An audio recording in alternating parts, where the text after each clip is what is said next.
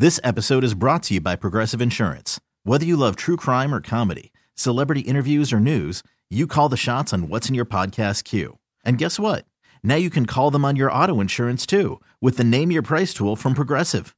It works just the way it sounds. You tell Progressive how much you want to pay for car insurance, and they'll show you coverage options that fit your budget.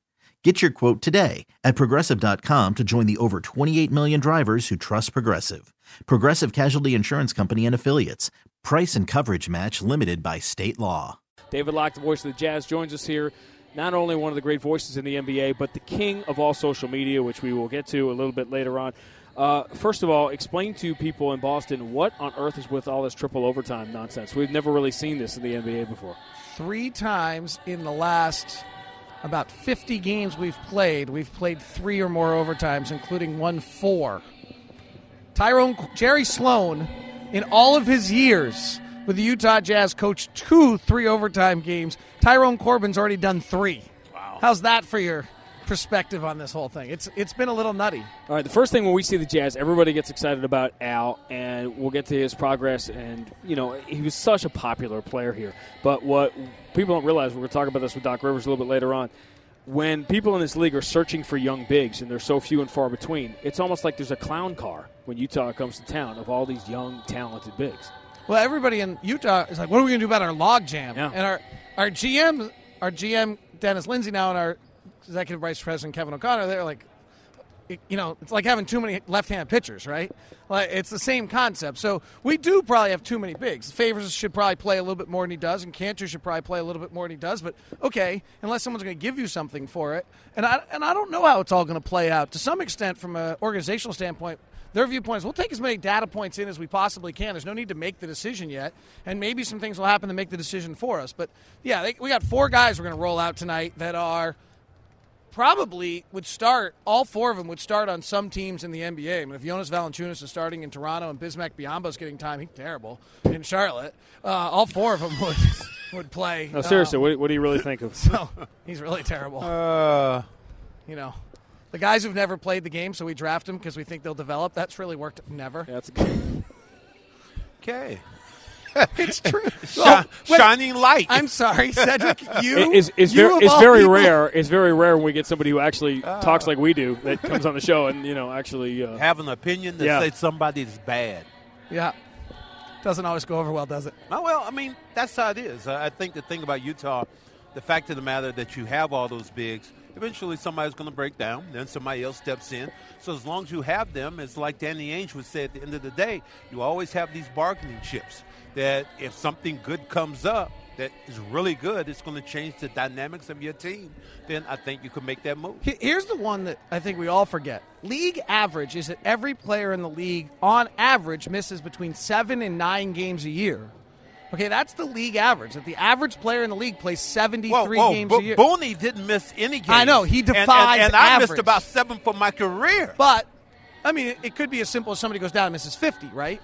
But if you on league average miss that, then that means that if you got four bigs and on average they're all going to miss nine games, well, for a quarter of the season you only have three bigs.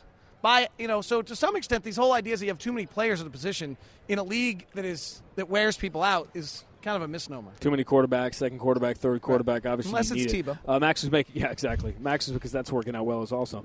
Uh, Max making reference to Ron Boone, by the way. And if uh, kids you don't know who he is, lo- log on to your iPad there and look at basketball reference for the ABA all-time. The original, leaders in the men's league. original chief. That's Ron Boone. That was his name. And he is the actually played. chief. He played his 1,041 consecutive games without doing cute little things like playing two minutes through an injury. Yeah. Wow. All right, see, we can we can look all this stuff up. And you can follow Ron on Twitter too. I got Ron tweeting. all right, you started it. You, you that's that's in the comment. I've given up. There's no you know chance why? it's ever going to happen with Max. The best because he has the best handle of all time. What's his handle? 1,041 straight. Nice. See, Max, you can come up with something clever like that for your like uh, climb on my back at climb on my back. We're That talking your about how you're on Twitter. Max Somebody's won't gonna- do it, but you're modern and it. you'll do it. Well, you do it for me. He didn't tell you that, did he? I grew up in an era where we didn't learn how to type, you know. So I got a nice handle then. I, I got divorced. That's what it's going to be. She no got money. half. I At no she money. got half no will be your- okay. your Twitter How handle. about that? All right. Uh, at Locked On Sports, by the way, is David Locke's Twitter handle, and I mention it. You know, we try to mention it for everybody, but you sort of some people have been very reluctant. Some people have done it, like myself, grudgingly, sort of going to it because that's where the game is. But uh, you have completely jumped into this full force.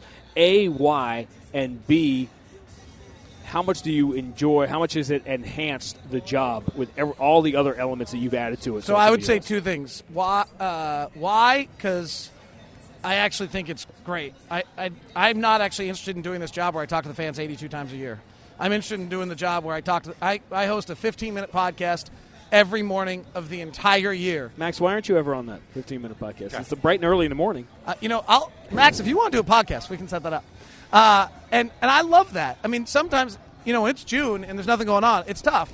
But frankly, a Jazz fan, particularly in Utah, cares about the Jazz 365 days a year. They don't have the Patriots and the Red Sox and the other things. So if our fan base, and it's sure it's a niche fan. You know, we're probably I'm to the niche. The other one is I go back to when I wasn't doing this and I was a fan. And of all teams I was a fan of was the Utah Jazz. My dad was in business in Utah. That was my team starting in I remember 9 years old and driving, you know, where there's now a freeway on a regular street and caring about and wanting information.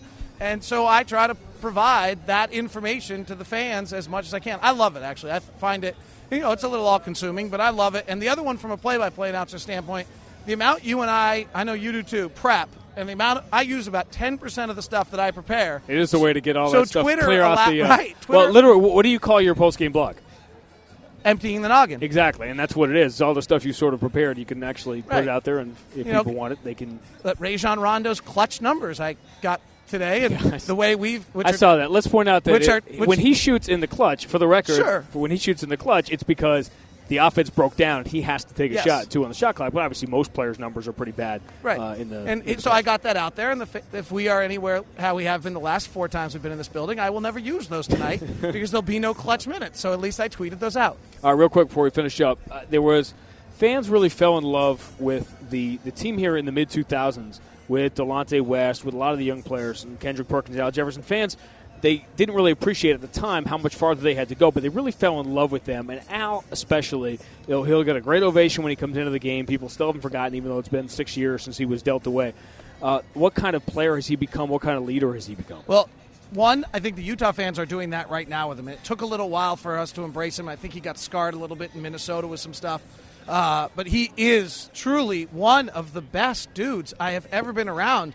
I mean, he is just pure as as you can be. He's not looking for any sideshows. He's not faking you out, and that in turn has meant that he takes Enes Kanter, particularly, and Derrick Favors some under his wing and is absolutely helping develop the guys that are going to replace him. And he does it because, as he says, it's the right thing to do. And he truly believes that. He is trying as hard as he possibly can on the defensive end. He's not good on the defensive end, but it's not because he doesn't care. It's not because he's decided, I'm just getting my 20 and 10 and I don't give a crap. He has worked in a P3 in Santa Barbara all summer, the last two years, trying to increase lateral quickness. He is. You'll notice he's a little quicker, but you know what? When you pull him out to the floor at 25 feet, as are most bigs in this league, he really scuffles and he scuffles a little bit more than others. You put him in the post, just having to guard a guy in the post, he's pretty darn good at that. But he everything about him is as good and true as can be. It's just really neat to see. Well, just a nice person. And as you said, he grew up here in Boston. That's why people embrace him. Uh, they felt like just one of their kids went away. Um, but Al Jefferson is a guy I really embrace because he was such a great personality. But not only that, was a great post presence. And I like to have guys who are in the paint that score the way Al's able to score. Can I share two things? One, he and I were talking about that today. Coming here, I asked him how much it reminds him of Favors and Kanter. He said, "No, those guys are from Atlanta and Istanbul. I was from a town that was smaller than this Yep. arena." That was his exact quote. The other one is, Al and Enes Kanter play what I call Simon Says in the post. So Al does the craziest move he can come up with with all of his amazing footwork, and then he makes Kanter what he, he calls his big rookie. Still, now it's the big turkey, and he um, does all the moves. The other, I've never seen this before. It tells you a little bit about how talented Kanter is. Who's, by the way, his brother lives here in Boston, going to school out here. He's doing it before the preseason game. 30 minutes later in the game, Kanter does the exact move that Al taught him five minutes before a game.